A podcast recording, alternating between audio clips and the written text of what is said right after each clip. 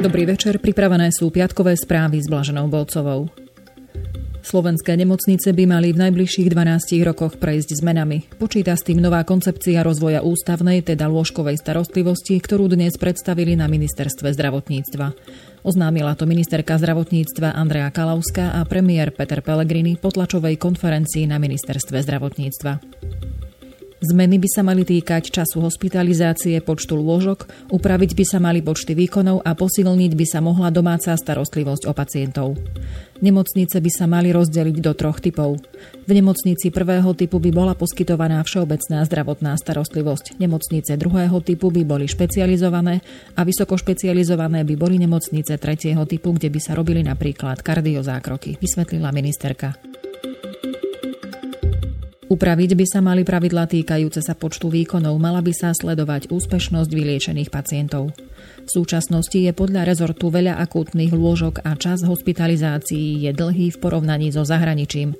Cieľom je teda aj znížiť počet akútnych lôžok a zvýšiť počet tých pre dlhodobo chorých. Tiež posilniť agentúry domácej starostlivosti, aby mohli byť pacienti liečení v domácom prostredí, doplnila Kalauská. Lekárske fakulty v Bratislave, Martine a Košiciach by mali dodatočne prijať radovo 185 nových študentov všeobecného lekárstva. Žiada ich o to predseda vlády Peter Pellegrini. Stať to bude približne 2 milióny eur. Zápasíme neustále s nedostatkom personálu, tak s nedostatkom lekárov, ako aj zdravotných sestier, vysvetlil svoje rozhodnutie premiér. Nových študentov by tri fakulty mali prijať na základe výsledkov príjmacích pohovorov, ktoré už majú záujemcovia za sebou.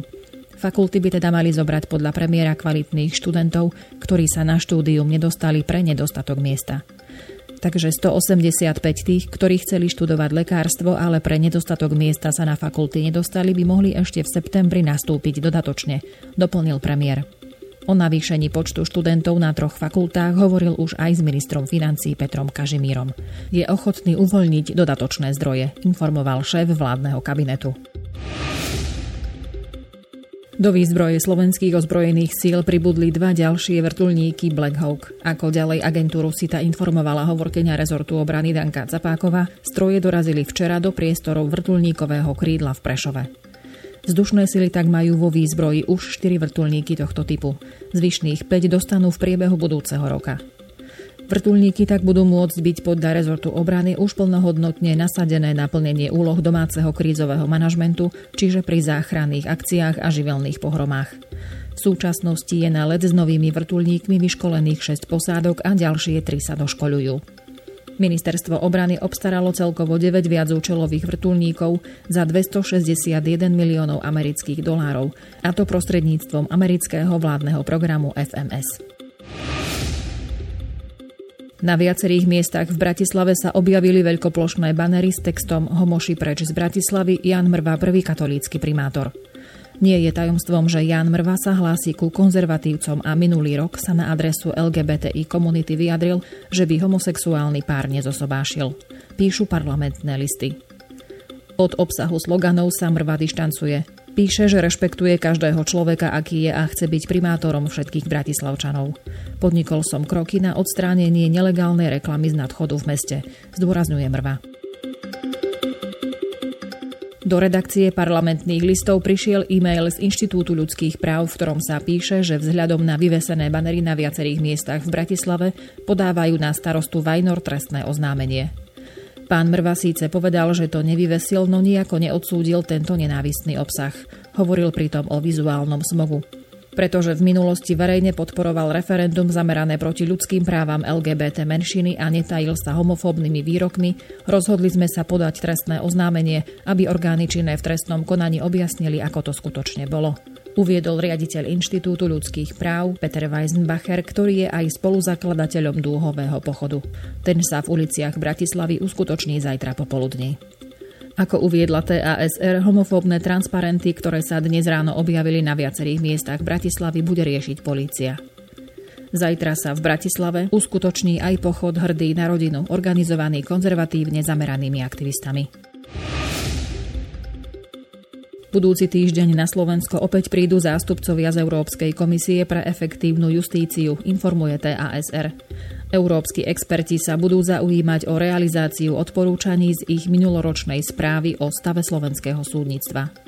Odborníci z medzinárodnej organizácie založenej Radou Európy, ktorá má dlhoročné skúsenosti s porovnávaním a vyhodnocovaním dát v oblasti európskeho súdnictva, vykonávali audit slovenského súdnictva v priebehu minulého roka. Osobne navštívili viaceré súdy a sledovali ich systém nastavenia práce. Výsledky zhrnuli a priblížili v správe k stavu justície na Slovensku, kde navrhli viaceré riešenia na zlepšenie a zefektívnenie justície. Okolo 400 ľudí, diplomatov, veľvyslancov, poslancov Európskeho parlamentu, zamestnancov inštitúcií EÚ, predstaviteľov médií a krajanskej komunity sa včera večer v Bruseli zúčastnilo na akte oficiálneho prevzatia predsedníctva vo Vyšehradskej štvorke Slovenskom. Pre TASR to uviedol hostiteľ podujatia, vedúci stáleho zastúpenia Slovenskej republiky pri EÚ Peter Javorčík. Podujatie pod motom Dynamický Vyšehrad pre Európu bolo podľa neho zároveň aj oslavou znovu otvorenia pôvodnej budovy stáleho zastúpenia, ktorá prešla rozsiahlou rekonštrukciou a ktorá bude dôstojne reprezentovať záujmy Slovenska v Bruseli.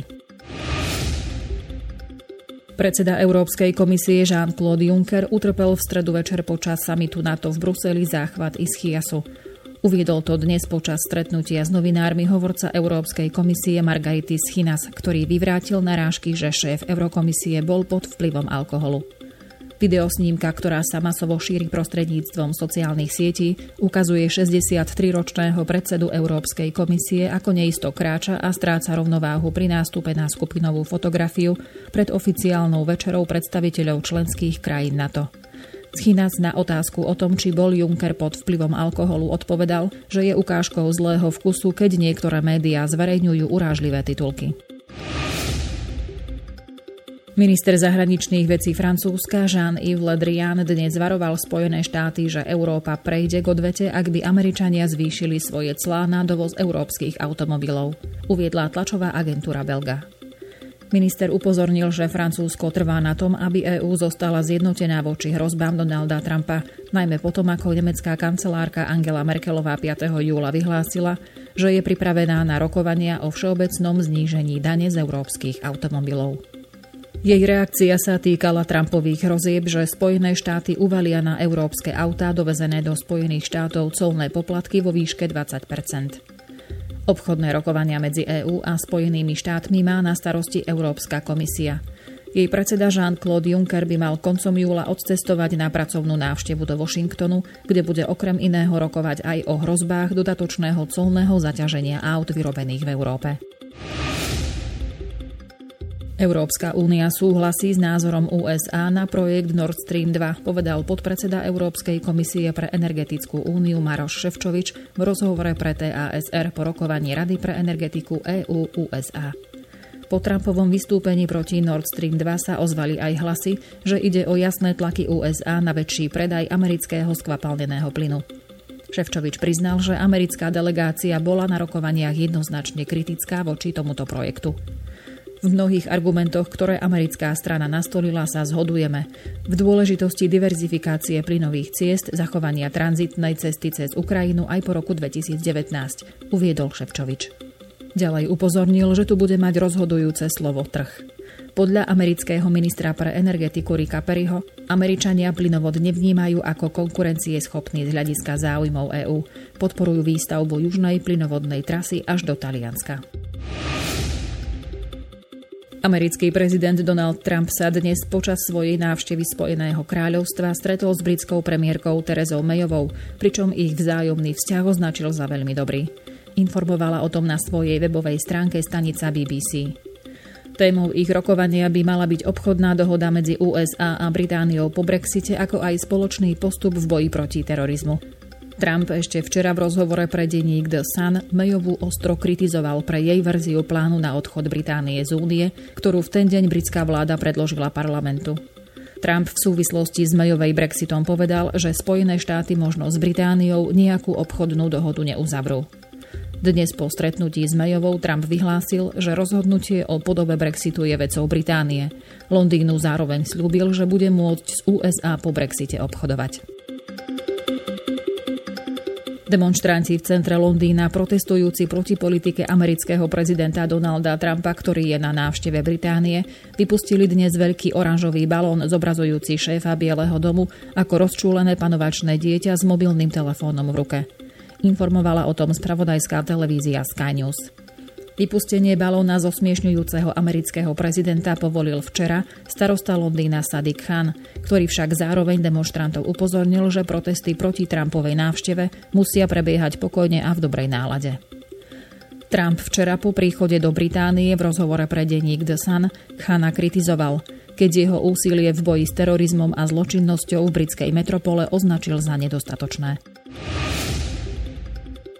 Polícia v Helsinkách dnes oznámila, že má nahlásených vyše 10 demonstrácií v súvislosti s pondelkovým samitom amerického prezidenta Donalda Trumpa a ruského prezidenta Vladimira Putina vo fínskom hlavnom meste. Organizátori tvrdia, že pôjde o pokojné nepolitické podujatie v rodinnej atmosfére, ktoré nebude namierané proti jednému ani druhému lídrovi, ale cieľom bude poukázať na dôležitosť ľudských práv a na problémy životného prostredia.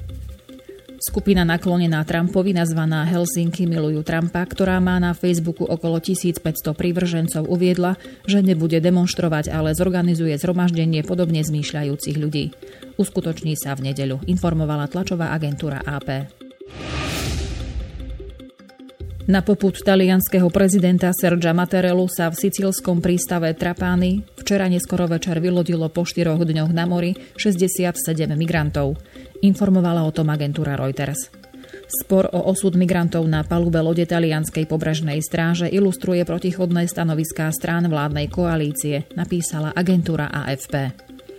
Minister dopravy z protestného hnutia piatich hviezd loď nasmeroval do Trapány, ale minister vnútra a šéf protiimigračnej ligy Severu Mateo Salvini zakázal, aby sa utečenci v prístave vylodili, kým sa nevyrieši incident ohľadom dvoch migrantov, ktorí ohrozovali posádku. Za incidentom podľa agentúr stoja dvaja muži zo Sudánu a Gany.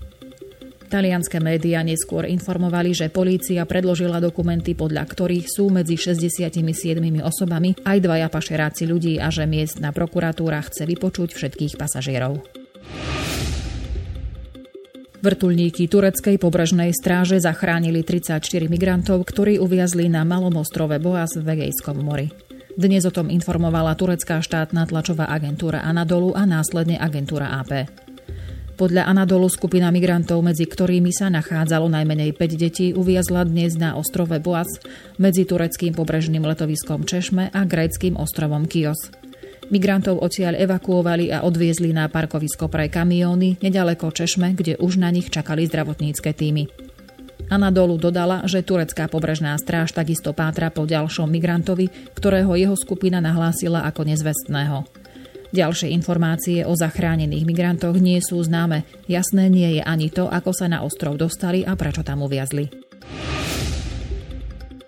Najmenej 54 ľudí zahynulo pri vzdušnom útoku, ku ktorému došlo včera večer vo východosírskej provincii Dair az-Zaur v oblasti ovládanej extrémistickou organizáciou Islamský štát. Informovala o tom agentúra DPA s odvolaním sa na ľudskoprávnu organizáciu Sýrske pozorovateľské centrum pre ľudské práva. Medzi mŕtvými je 26 bojovníkov islamského štátu, zvyšok tvoria väčšinou utečenci z Iraku, uvádza sa vo vyhlásení organizácie. Tá spresnila, že pri útoku bola zasiahnutá ľadová továreň pri obci Bagus, ležiacej nedaleko sírsko-irackých hraníc, kde našli útočisko desiatky rodín.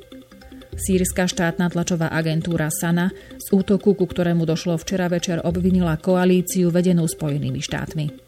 Útoky na východe Sýrie podnikajú lietadla Američanmi vedenej koalície, ale aj iracké vzdušné sily, pretože niektoré oblasti v tejto časti krajiny ešte stále ovládajú militanti z islamského štátu. Izraelská protivzdušná obrana vypálila strelu typu Patriot na bezpilotné lietadlo, ktoré k izraelským hraniciam smerovalo zo Sýrie. Informoval o tom na svojej internetovej stránke denník Hárec. Použitie strely Patriot proti bližšie neidentifikovanému dronu potvrdila pre Hárec aj izraelská armáda. Obyvatelia severoizraelského mesta Safet uviedli, že počuli výbuchy a videli kúdoly dymu. Izrael takmer nepociťuje, že v susednej Sýrii už viac ako 7 rokov trvá občianská vojna s výnimkou striel zblúdených cez spoločnú hranicu, čo izraelské vedenie pripisuje chybnej taktike armády lojálnej sírskému prezidentovi Bašárovi Asadovi. V tejto chvíli sú správy na konci. Informácie sme prevzali z portálov Bratislavské noviny, HN Online, parlamentné listy, Pravda, teraz a web noviny. Želám pekný večer a do počutia.